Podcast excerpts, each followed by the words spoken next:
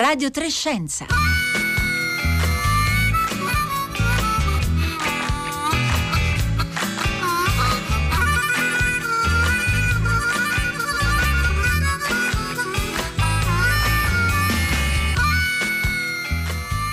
Lunedì otto febbraio, buongiorno da Paolo Conte, benvenuti a una nuova puntata e a una nuova settimana di Radio tre scienza. Insieme a me vi salutano Rossella Panarese, Marco Motta, Roberta Fulci, Gina Collauto, Marco Pompi.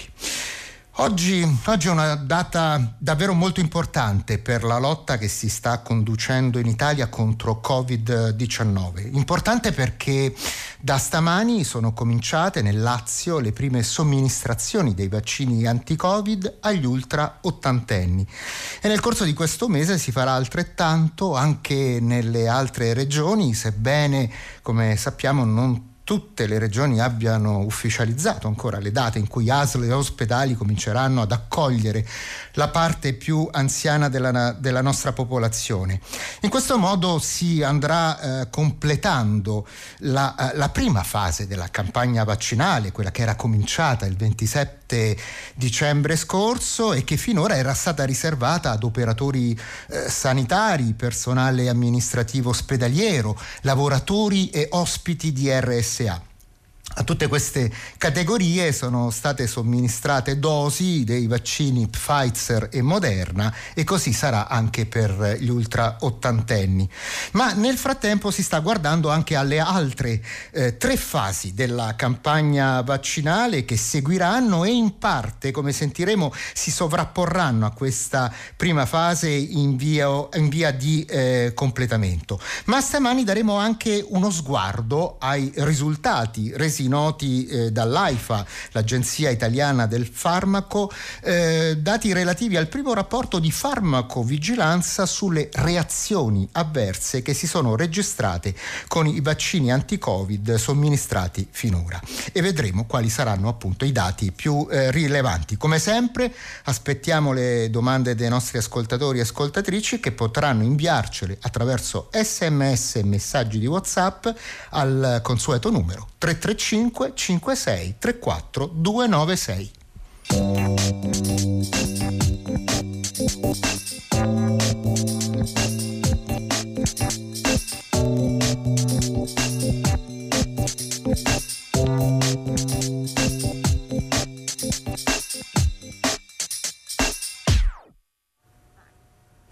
Buongiorno Vittorio De Micheli.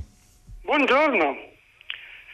Vittorio De Micheli, direttore sanitario dell'A T S di Milano, le agenzie di tutela della salute del capoluogo lombardo, ma è anche presidente del comitato scientifico per la sorveglianza dei vaccini Covid diciannove, appunto istituita dall'AIFA. Vittorio De Micheli, come accennavo all'inizio, oggi il Lazio farà da apripista alla campagna vaccinale per gli over ottanta.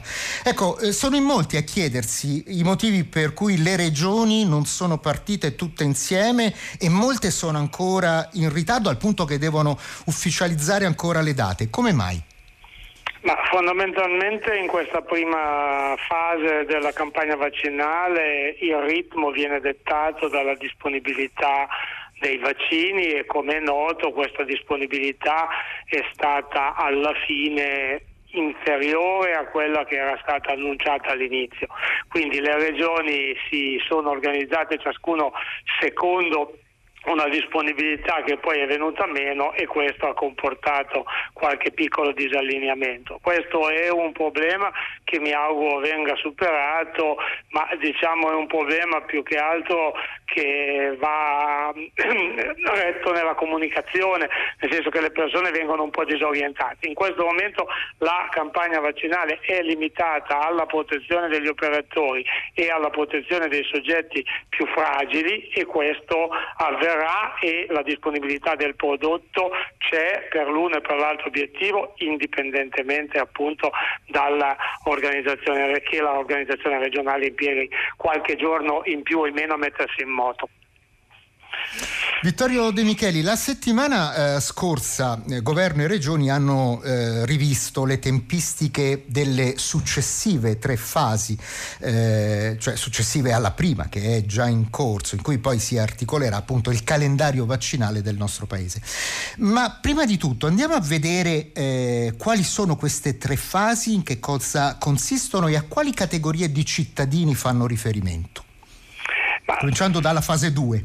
Sì, fo- fo- fondamentalmente è, è, è importante sottolineare il fatto che ehm, ne, ne al- siamo comunque in un'unica macrofase, che è una fase iniziale cosiddetta di protezione. Purtroppo non siamo ancora nella stagione in cui possiamo pensare, vaccinando, di controllare la trasmissione, perché purtroppo non sappiamo ancora se questo è possibile, e quindi la strategia in questa macrofase procede per protezione di soggetti che sono, diciamo, quelli a maggior beneficio potenziale. Quindi nella prima fase abbiamo innanzitutto protetto chi ci protegge, gli operatori sanitari. Adesso prote- cominciamo a, protege- a proteggere le persone che possono avere I, i danni maggiori, che sono stati prima quelli eh, i fragili ricoverati nell'erre esse a, ma qui è una questione logistica. Adesso passiamo ai fragili con uno scalino, prima quelli con più di ottanta anni e poi passeremo a tutti i soggetti cronici. Poi la novità è che nel frattempo si è affacciata nella, eh, nella disponibilità un prodotto eh, che, per gli studi che sono stati resi disponibili fino adesso, eh, si sa che protegge un pochino di meno e non possiamo ancora dire con certezza se funzionerà nelle eh, fasce di età più avanzate. Allora si è deciso di passare da una strategia che prevedeva in sequenza di eh, andare per livelli, diciamo, di fragilità eh, eh, decrescenti, invece a una stagione parallela in cui cominciamo a proteggere persone che eh, sono un po' meno a rischio. Abbiamo un vaccino che protegge un po' di meno, Lo, di, lo diamo, lo offriamo alle persone che dobbiamo comunque proteggere, ma che sono, per loro natura, soprattutto per la loro età e per quello che fanno, un po' meno eh, a rischio. È una soluzione appunto di strategia razionale, perché in questo momento dobbiamo abituarci, perché eh, questi aggiustamenti saranno all'ordine del giorno nei prossimi mesi.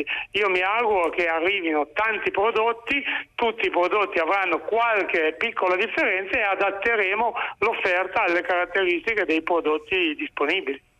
Certo, e mi, e mi pare eh, sensatissimo. A, assolutamente eh, da, da sottolineare che il vaccino, il prodotto a cui lei faceva riferimento, è il vaccino AstraZeneca, che appunto eh, era, ehm, non era disponibile quando è cominciata la eh, fase uno, mentre appunto la fase due, quella eh, dedicata alle persone over sessanta, eh, con fragilità, eh, ma anche con persone di qualsiasi età considerate fragili, appunto eh, a questa fase due è riserv- sono ancora riservati i vaccini eh, considerati più efficaci, cioè praticamente eh, eh, Pfizer e Moderna. E però un punto fondamentale che emerge anche nelle discussioni di questi giorni è quello eh, della fragilità delle eh, persone, della loro vulnerabilità eh, al Covid. Ecco, quando eh, si parla di fragilità, che cosa si fa eh, riferimento in modo preciso? E eh, l'altra questione, secondo me anche importante da sottolineare, è come i singoli cittadini possono eh, e debbono segnalare la loro fragilità alle eh, autorità che appunto eseguiranno poi la somministrazione dei vaccini.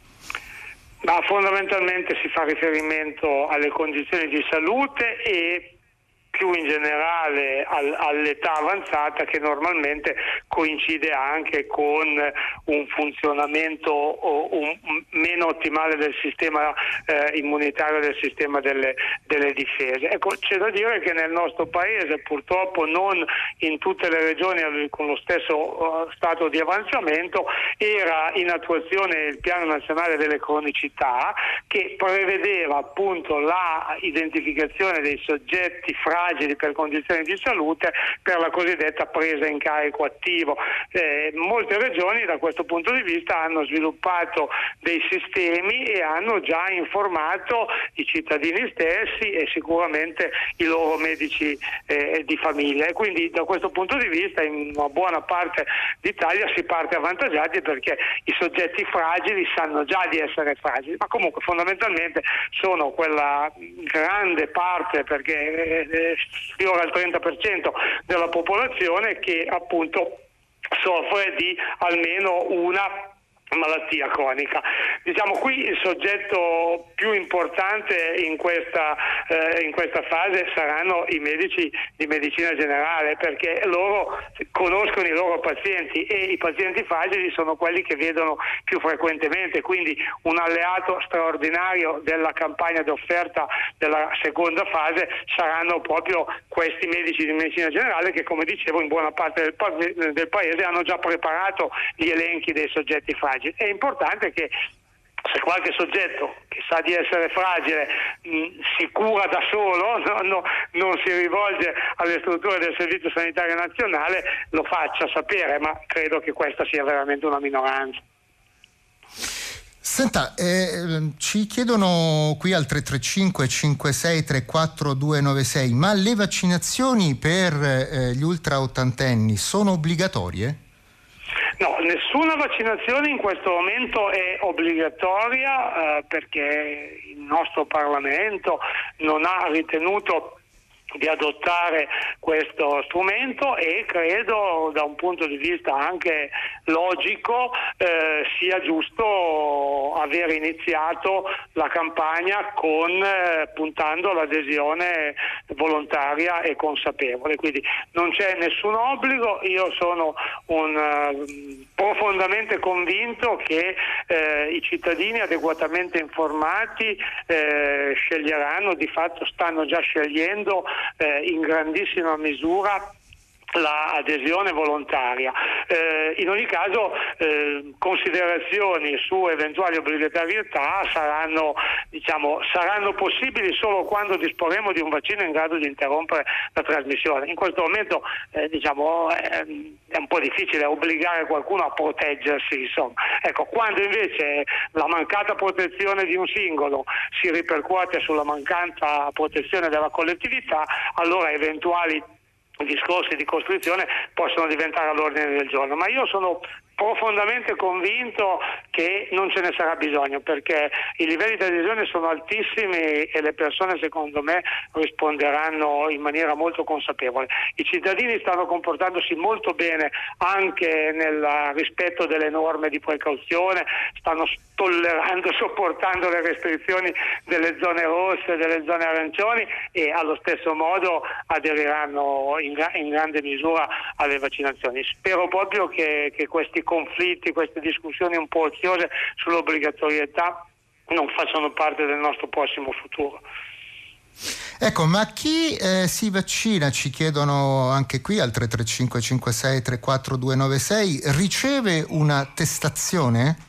Riceve un certificato vaccinale, ma non riceve nessuna nessun lascia passare per il momento, eh, purtroppo, nel senso che eh, eh, al momento eh, n- non avendo conoscenze precise sul funzionamento dell'immunità, non possiamo escludere che una persona protetta non sia ancora una persona in grado di trasmettere, quindi riceviamo, io mi sono vaccinato, ho ricevuto, perché sono un medico, ho ricevuto il mio certificato, ma in questo In questo momento poi devo fare tutto quello che fanno gli altri cittadini, e su questo bisogna di nuovo no, non farsi troppe illusioni. Ci vorrà ancora un po' di tempo per poter dire ai soggetti vaccinati: voi potete fare quello che, eh, che volete, non, non dovete più eh, mettere la mascherina, non dovete più eh, rispettare il distanziamento. È veramente ancora troppo presto. Abbiamo un certificato che servirà a capire quando siamo stati vaccinati e quando ne sapremo un po' di più sulla durata, eventualmente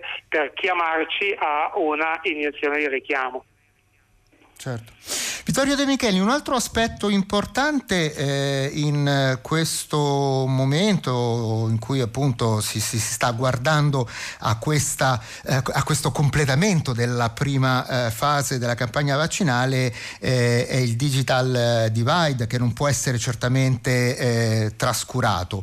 Eh, in effetti in questo momento ci si sta rivolgendo alla parte della popolazione più anziana e quindi più lontana eh, dai eh, dispositivi digitali, più lontana dalle eh, procedure online eh, con le quali appunto si eh, invitano i cittadini a, ad aderire alla campagna vaccinale. Che cosa si sta facendo in questa direzione?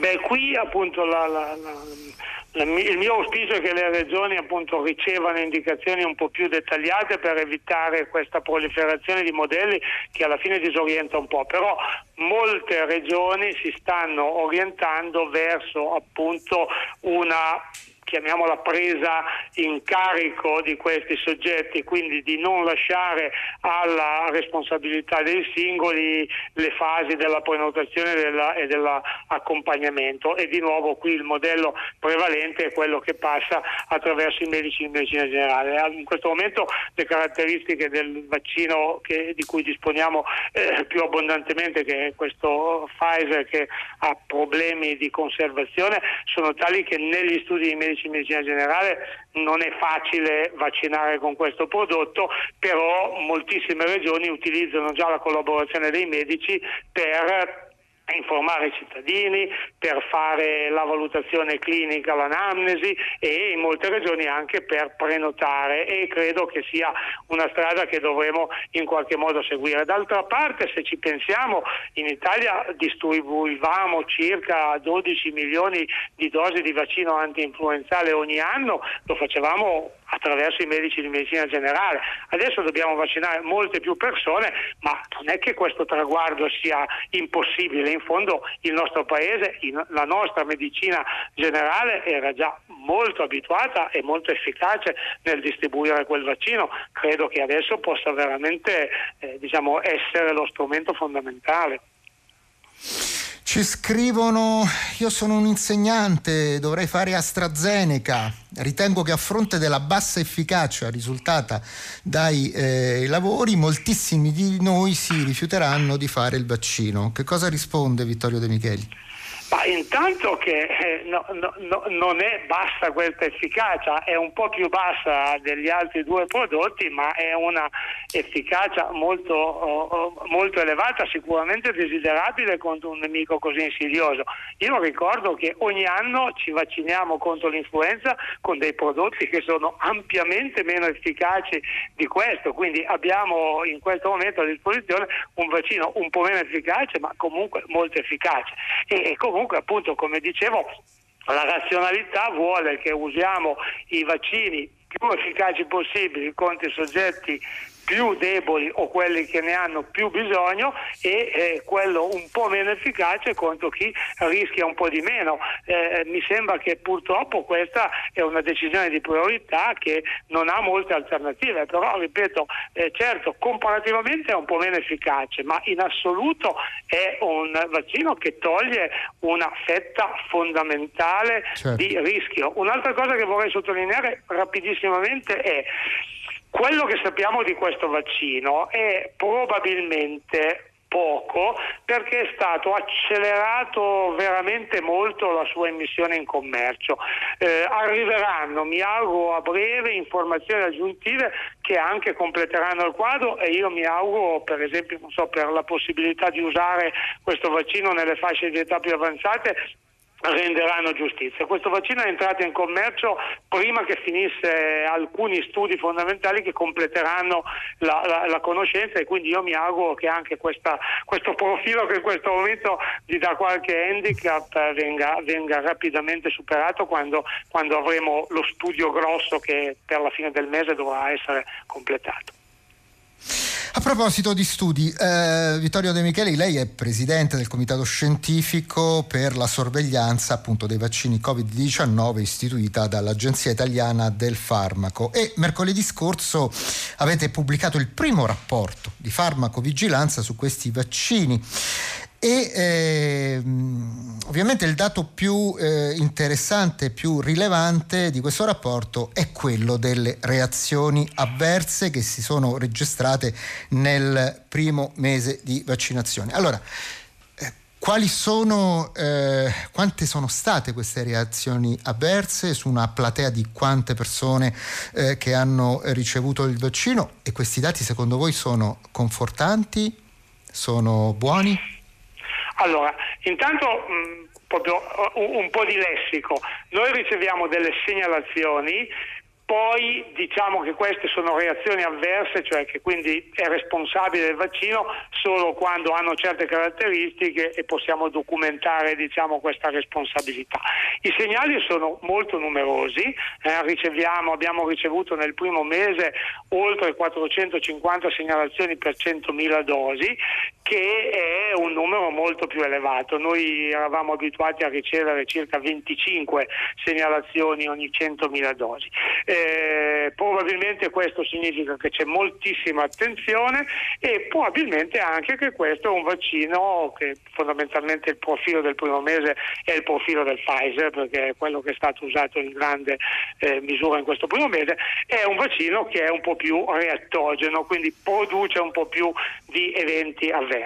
Che cosa abbiamo visto? Abbiamo visto una grandissima quantità di piccole eh, manifestazioni tutto sommato non preoccupanti, un po' di dolore nel sede di inoculazione, un po' di malessere generale, un po' di fastidio, un po' di febbricola. Questo è il grosso delle segnalazioni ricevute, novantatré per cento segnalazioni lievi, eh, poi c'è un sette per cento di segnalazioni che vengono convenzionalmente definite gravi, ma anche qui questa parola non deve allarmare, perché eh, grave è anche una puntata febbrile così alta che ha richiesto un, uh, l'uso di un antipiretico per essere abbassato, oppure una reazione che ha portato al ricovero che poi si è risolto. Eh, in questo caso diciamo un, un indicatore approssimato di gravità è che di questo sette per cento di reazioni un po' più serie solo un quarto ha avuto bisogno del ricovero ospedaliero. Quindi anche quelle definite gravi non sono state particolarmente preoccupanti. Soprattutto non è successo niente che non ci si aspettasse dagli studi di registrazione. Quindi in questo momento il primo mese ci dice che il profilo di sicurezza del, fondamentalmente del primo vaccino usato in gran parte del primo mese è un profilo rassicurante, perché quello di cui noi andiamo a caccia sperando che non succede sono gli eventi inattesi, quelli che non erano stati identificati e non erano sospettati. A questo serve fondamentalmente la farmacovigilanza. E poi più tecnicamente diciamo che il nostro sistema è un sistema molto sensibile. Abbiamo ricevuto tantissime segnalazioni, vuol dire che se dovesse succedere qualcosa di inatteso dovremmo ragionevolmente accorgercene in fretta, e questa è una cosa che ci rassicura. Eh, l'attenzione è, è, è alta perché stiamo usando, come tutti sanno, dei prodotti che non sono mai stati utilizzati in grande numero prima di questa volta, quindi è ovvio che la sicurezza in questo momento è uno degli elementi di attenzione. Però il primo mese ci consegna un sistema molto pronto ad accorgersi delle novità e per ora un vaccino che non, che non ha portato sorprese né eventi preoccupanti. Ecco, ma come funziona eh, l'impianto organizzativo eh, preposto appunto al monitoraggio di quello che accade dopo la somministrazione di un vaccino? Queste segnalazioni come eh, vi arrivano, Vittorio De Micheli? Allora, in gran parte eh, arrivano attraverso i medici, perché i cittadini che sviluppano una reazione si rivolgono o al proprio curante o al centro di vaccinazione per segnalare e questi eh, fanno, sono tenuti a fare una segnalazione. Però appunto è bene che tutti sappiano che il nostro sistema, non solo quello italiano ma quello europeo di cui l'italiano fa parte, consente, proprio per aumentare la sensibilità, a qualunque cittadino che ritiene di aver sviluppato appunto un evento avverso dopo la vaccinazione di segnalarlo. È sufficiente andare, c'è un sito che si chiama Vigifarma o Vigivarmo, ma comunque basta andare sul sito dell'AIFA, si scarica la scheda e si invia una eh, segnalazione. Ovvio che io raccomando di fare eh, questa segnalazione passando attraverso il medico curante, perché intanto eh, attraverso il medico curante si ha una prima valutazione sulla gravità o meno dell'evento e anche eventualmente un primo consiglio se è necessario fare qualcosa. Però il sistema vuole proprio essere un sistema aperto, trasparente, perché appunto sapere che qualunque reazione può essere segnalata, diciamo, è garanzia che nulla verrà occultato, è garanzia che rapidamente eventuali sorprese vengono identificate e ovviamente eh, diciamo in qualche modo la strategia vaccinale è adeguata. Ci sono stati anche eh, dei decessi, tredici casi eh, presente eh, su segnalati in questo rapporto. Eh, un, abbiamo soltanto un paio di minuti, se ci può dire eh, Beh, vaccinando dei soggetti state... Mo, vaccinando dei soggetti molto in età molto avanzata è, ehm, diciamo, è, è abbastanza prevedibile che eh, ne, ne, nelle ore successive alla vaccinazione eh, si verifichi qualche decesso per cause che non sono legate alla vaccinazione. Da noi non si è verificato una diciamo una concentrazione temporale come si è verificata in Norvegia, che ha fatto scattare eh, qualche allarme. Questi numeri, tredici in un mese, sono diciamo corrispondono eh, all'atteso. In ogni caso quello che facciamo è eh, identificare le cause di morte, cioè molti decessi in persone molto anziane hanno una spiegazione immediata, si conosce lo stato clinico di quella persona e si sa eh, eh, le cause di morte. Però quando le cause di morte non sono chiare è diciamo imperativo che il sistema vada a cercare, e appunto per esempio c'è già stato qualche decesso che ha dato luogo ad accertamenti necroscopici che hanno consentito di identificare una, una causa di morte, per cui anche qui per ora niente che faccia eh, diciamo che sia eh, allarmante, ma il sistema è molto eh, eh, attento a indagare qualunque decesso sospetto. In trenta secondi, Vittorio De Micheli, eh, questo che è uscito è il primo rapporto, eh, gli altri seguiranno con quale cadenza? Ma noi vorremmo uscire una volta al mese, perché eh, vorremmo quando usciamo aver avuto il tempo di interpretare, di ragionare, di, di dare qualche spiegazione.